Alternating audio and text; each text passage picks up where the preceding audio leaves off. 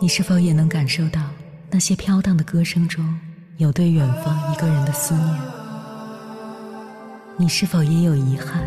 那些装进信封却始终没能寄出去的千言万语？你是否也走过从南到北那漫长的路？遇见，也错过那东来西去的人。当往事随风，一尘风，凌晨时分，跨越千山万水，讲述和倾听我们的故事。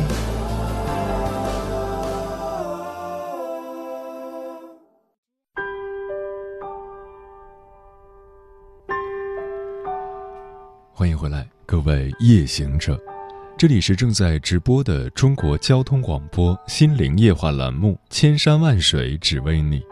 深夜不孤单，我是迎波，我要以黑夜为翅膀，带你在电波中自在飞翔。其实我不太喜欢“情绪价值”这个词，总觉得把情绪和价值放在一起，有种冷冰冰的功利感。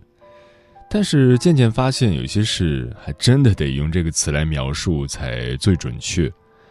所谓情绪价值，简单点说，就是可以带动或者影响他人的能力。提供情绪价值有主动的，也有被动的。具体来讲，包含了生活的方方面面。孩子考试没考好，你带孩子出去散散心，这是主动的。朋友或对象遇到问题找你倾诉，你什么都没做，你也是在提供情绪价值。只是在现实生活中，许多人对情绪价值是没有概念的。有的人是不珍惜自己的情绪价值，有的人则是对别人的情绪价值无限索取，而这一切都发生在大家没有察觉的情况下。女孩子之间这种关系是最典型的。不知道你有没有过这样的闺蜜？你们在一起，所有的话题都是关于她的。她的男朋友，她的爱情烦恼，她的前男友，现在追她的人，她爸怎么说，她妈怎么说？你总是认真的倾听，陪她哭，陪她笑，安慰她，拥抱她，知道她生活里的一切，牵挂着她的喜怒哀乐。但是久而久之，你发现，当你有烦恼的时候，想找她倾诉，她总是轻描淡写的几句话，安慰你一下就过去了。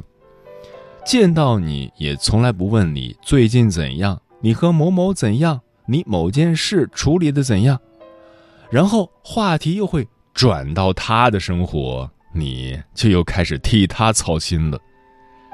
这种就是情绪价值极不平等的关系，一个人单方面索取，另一个人无条件付出，这种关系一般都是不会长久的。要么是付出的一方有一天突然想明白了，慢慢远离；要么是不断索取的一方觉得另一方已经没啥价值了，选择了抛弃。记住一点，你不是谁的情绪垃圾桶，你的情绪是无价之宝。不要无止境付出，让对方学会尊重，让自己学会拒绝，两个人一起成长，这样的关系。才可以长久，友谊如是，爱情也如此。接下来，千山万水只为你，跟朋友们分享的文章名字叫《情绪价值不一定就是爱》，作者郑依妮。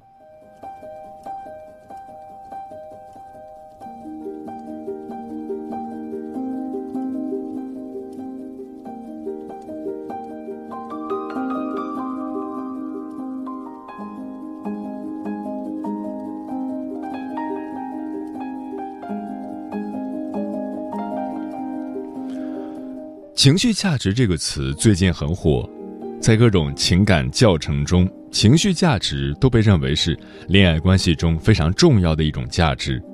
善于提供情绪价值的人很有魅力，可以让异性欲罢不能，并对此上瘾。中国妇女报也称，在亲密关系中，一个人能否为伴侣提供情绪价值，很大程度上也可以决定一段感情的成败。在功利社交学中，有一种默认的价值观，那就是懂得提供情绪价值的人，在亲密关系中就相当于拥有了撬动更多爱和价值的杠杆。然而，这些所谓的情感大师所教授的情绪价值到底是什么呢？二零二二年五月，腾讯课堂发布《五二零恋爱学习大数据报告（二零一九至二零二二）》，报告洞察了当前社会上四大婚恋观念和情感需求变化的趋势。疫情后，恋爱的情感学习需求增多。有关脱单婚姻的情感课程连续三年增长，男性仍然是恋爱脱单课程的学习主力军，女性学习比例也在逐年上升，恋爱脱单学习人数占比达百分之四十九。情感修复师于敏说：“在我做过的情感咨询经历中，最有醍醐灌顶之感的，就是领悟到了情绪价值的重大作用。”增加情绪价值远比物质上的付出更重要。保持自身的独立性，让对方觉得，虽然你们拥有彼此，但又是独立的个体。你们可以很深入的交流彼此的心情，而感受不到压力。这便是情绪价值的意义。亲密关系的课题也随之开始产业化发展。网络上的情感大师们通过知识付费的方式，向会员学生传授如何提供情绪价值。在情感沟通培训这条流水线上，咨询和培训环节像零件一样被拆开，一切皆有流程化的标准。首先，他会告诉你要了解自我；其次，他可以根据每种情感问题的解决流程分类。判断解决，咨询师只需要对着电脑把这个标准流程录制成视频或者语音，配上课件就行了。一九九零年出生的情感博主陈晓是一名职业情感咨询师，在社交网络上拥有将近四百万粉丝。在他的介绍中写着。擅长恋爱指导、婚姻修复、婚恋挽回、个人提升、婚外情处理等。如果想要阅读他的文章，首先要成为真爱粉，缴纳每年九十元的会费，就可拥有阅读十篇付费内容、免费围观三个付费问答等粉丝福利。这些需要付费的文章标题也显得十分能解惑，例如。男人真的需要情绪价值吗？如何给男人提供情绪价值？女生如何提升自己在感情中的价值感？恋爱脑怎么办？如何克服恋爱脑等？这类标题牢牢抓住了人们对快速学习情感秘籍的好奇心。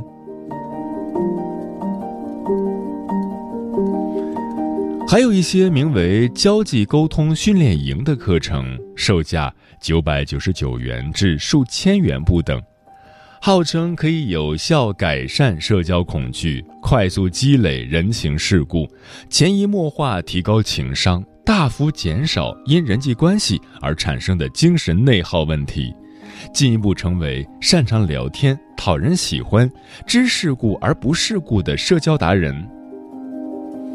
只要在线缴费报名后，学员就会被划分到不同的班级微信群进行小组讨论，并配以专属督导、大咖答疑等服务。课程所教授内容具体到话术层面，还有聊天中多使用可爱的表情包、多使用语气助词等细节。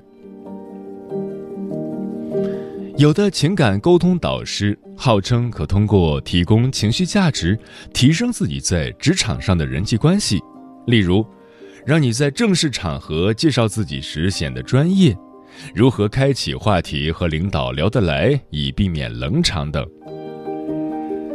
在这些铺天盖地的营销包装下。情绪价值简直就是万金油，不仅可以应用在两性关系中，还可应用在职场上。似乎只要学会了，就无往不利。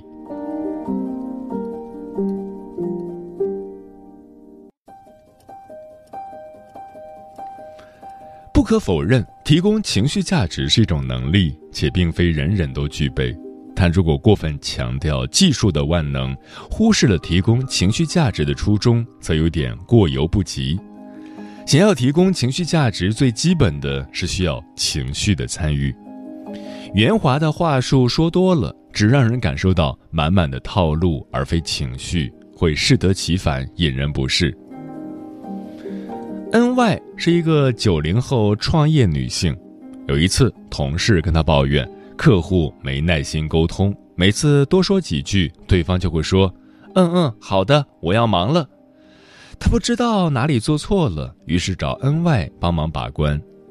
N Y 看完同事和客户的聊天记录，说：“你很懒，你讲话也不走心。”同事啊了一句，N Y 接着圈出来两段话。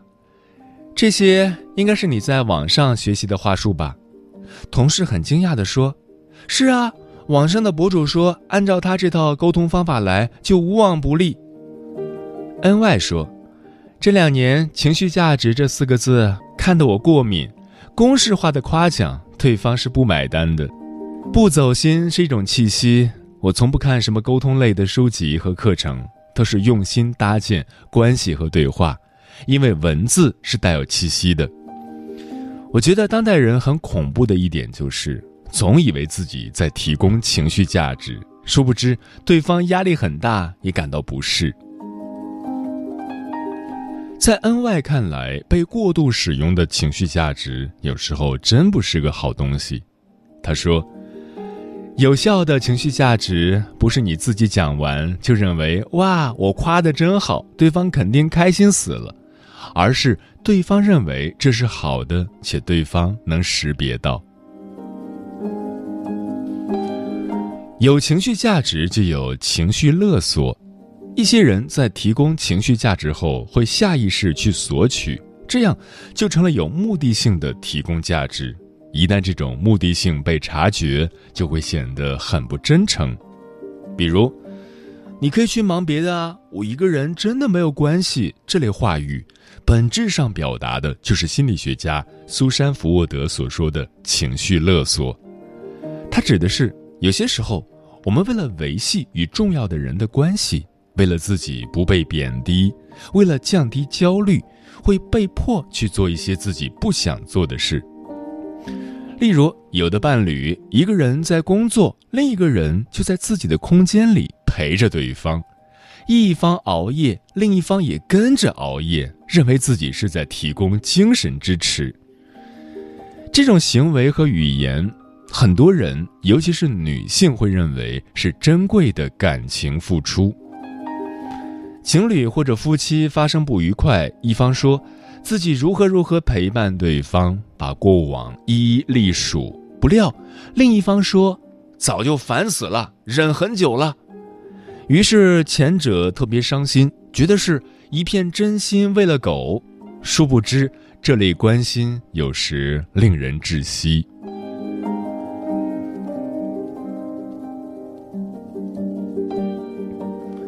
苏珊说：“情绪勒索的人无法对自己的负面情绪负责，而以威胁或者利诱来企图掌控对方，迫使他顺从自己，达到自己的目的。”这种勒索的语言还包括：“我就知道你根本不爱我，你怎么这么不讲理？”等。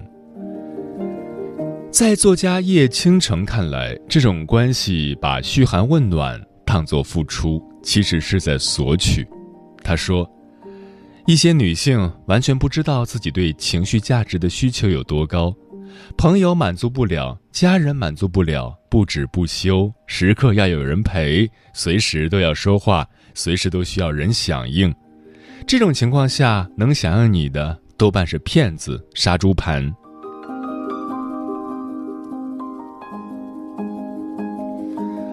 二零二二年五月，媒体曝光了只需五百八十八元让所有女人喜欢的爱情管家高级课程，涉嫌欺诈消费者。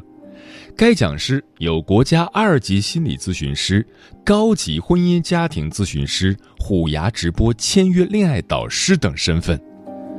据说他在线上有两万多名学员，线下学员则有五千多名。有消费者累计花费一万多元学习课程，却一无所获。授课合同注意事项中则早已写明，个人情感具有主观性，乙方根据本协议向甲方提供咨询和指导，为心理辅导类型服务。不包含且不构成任何结果性的承诺，甲方对此知晓。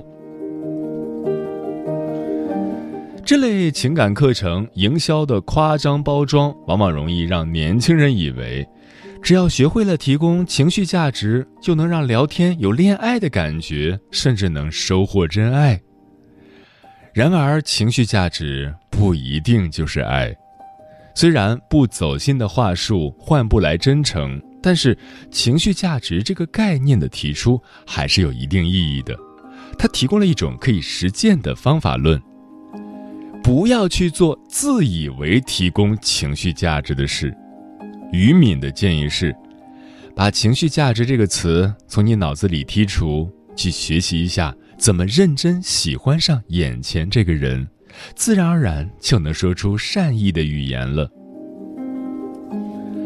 现实生活中，没人可以一直扮演情绪喂养机。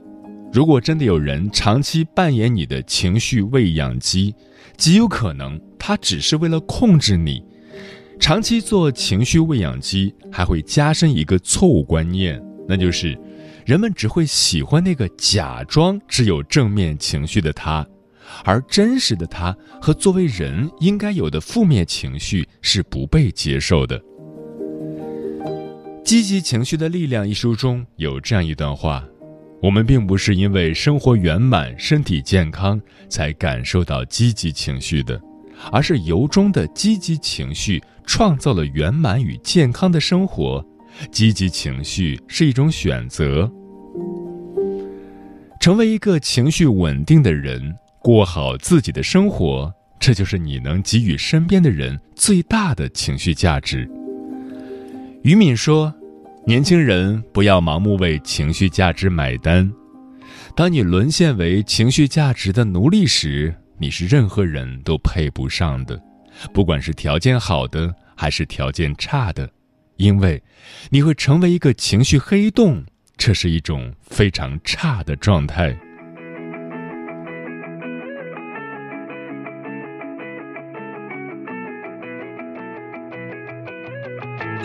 还在保持深夜 emo，你发觉情绪变化已经逐渐变得棘手，也忍不住去期待我们未来的结果。你告诉我，让我千万千万别想太多。制定了一个完美计划。结束了这个完美计划，我的生活情绪一片嘈杂，期盼有人帮我解答，走过成了现实中的白日光与朱砂。都知道爱情不是生活的全部，贡献了白发的专注，伤透的感觉的反复，也希望得到上天眷顾。这你谈我愿陷入，我不是爱情天才，不是偶像剧的男主。大声对自己说，给吧那么大爱，在我的身后，家人朋友一直在。别让一次挫折就把你打败。Yeah OK I'm fine, Yeah OK I'm fine。大声对自己说，给吧那么大爱，在我的身后，家人朋友一直在。别让一次挫折就把你打败。Yeah OK I'm fine, Yeah OK I'm fine。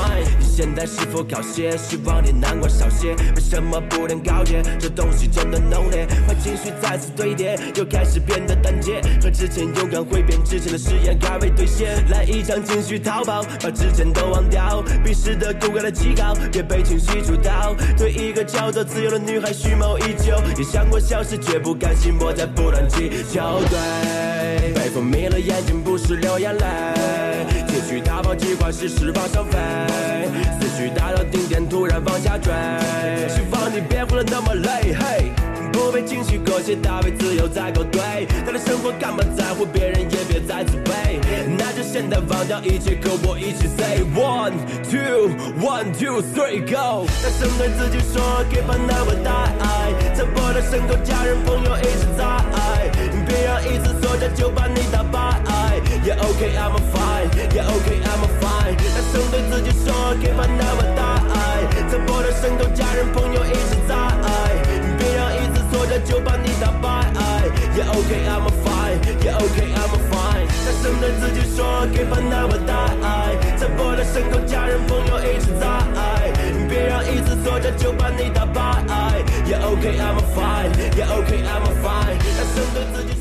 谢此刻依然守候在电波那一头的你，我是迎波。今晚跟朋友们聊的话题是，有一种价值叫情绪价值，对此你怎么看？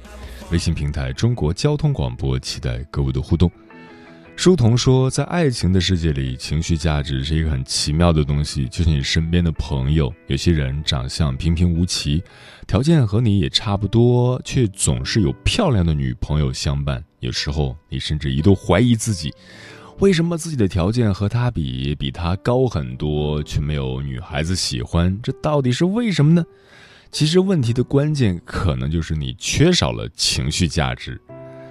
小雨说：“我眼里的情绪价值，可能就是我跟这个人在一起有充电的感觉，和朋友在一起有观点碰撞的火花四溅，有嬉笑怒骂的同频共振，有不用设防的快意自然。”跟恋人在一起，有快乐的分享，也有痛苦的分担。你知道自己会被托起，也会被治愈。和家人在一起，能感知到自己被爱、被支持，永远有退路，有底气。元气少女说：“男朋友就是一个情绪价值很高的人，他自己不知道。每次和他闹别扭，他总是心平气和的和我讲话，我就会觉得自己生气的很没必要。这真的是。”温柔可抵岁月漫长啊！无为而为即可为。说情绪价值其实就是我们对情绪处理的方式引申出来。能处理好自己情绪的人，一定有更高的能力处理好人际关系。处理不好自己情绪的人，往往需要为自己的过激行为买单。换句话说，情绪价值是隐藏的个人修养。嗯。在主流认知中，仿佛只有亲密关系才是情绪价值的来源，比如亲情、友情和爱情。其实，情绪价值完全可以自给自足，不用依赖任何人。就像小时候，快乐是一件很简单的事：天上好看的云，夜晚满天的星星，好吃的饭菜，偷偷买的零食，一本漫画书，都可以让你感觉很棒。然而，在长大的过程中，我们的注意力被越来越多繁琐复杂的事情夺走，有越来越多令人烦躁、沮丧的事情等待着我们处理。我们常常忽略了那些自己创造的、属于日常的、最稳定的积极情绪来源，转而开始向外求，期待某个人可以在某天不经意间走入自己的生活，不断为自己带来幸福和甜蜜。提升个人情绪价值也好，给予他人情绪价值也罢，情绪价值的重要性不可否认。但如果赋予其超出承载范畴的意义和期待，反倒有可能局限了自己，裹挟了他人。更别忘了，总是让他人感到舒适、愉悦和稳定是一种能力，做好自己情绪的主人也一样。一味依赖他人的情绪反馈，可能会影响情绪自我供应、自我调节的能力，也容易给别有用心之人以可乘之机。过度输出情绪价值，也可能是一种巨大的消耗。人与人的交往，或许没有什么标准答案。在学习沟通技巧的同时，不要忘了，真诚才能触动人心，自爱才能永远快乐。时间过得很快，转眼就要跟朋友们说再见了。感谢你收听本期的《千山万水只为你》，晚安，夜行者们。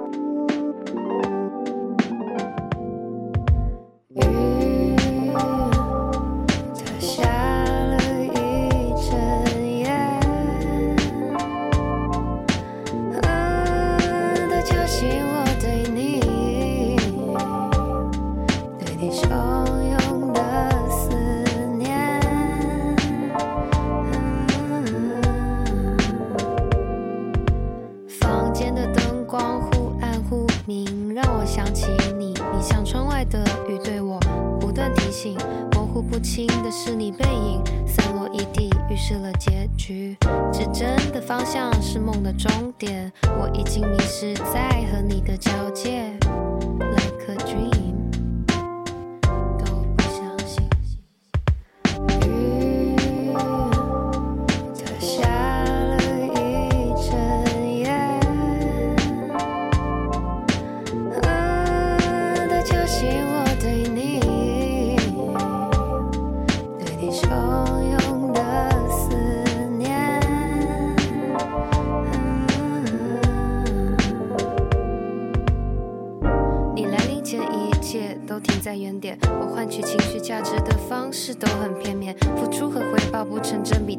没有怨念。就在你来临之际，通通消失不见。在爱里沉溺是唯一指引，伤害你痛觉也麻痹神经，但请你相信，这并非我本意。我有时太过坚硬而柔软，变骄傲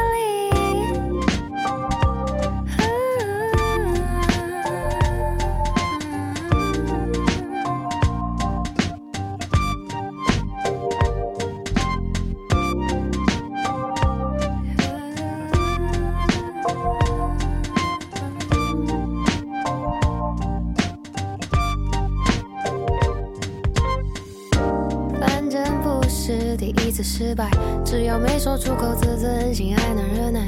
只是有些遗憾，我以为越高越近的灵魂，怎么突然重来？我以为这是一场爱的誓言，却从没想过你偷换概念。天边太阳升起，我才对你说句。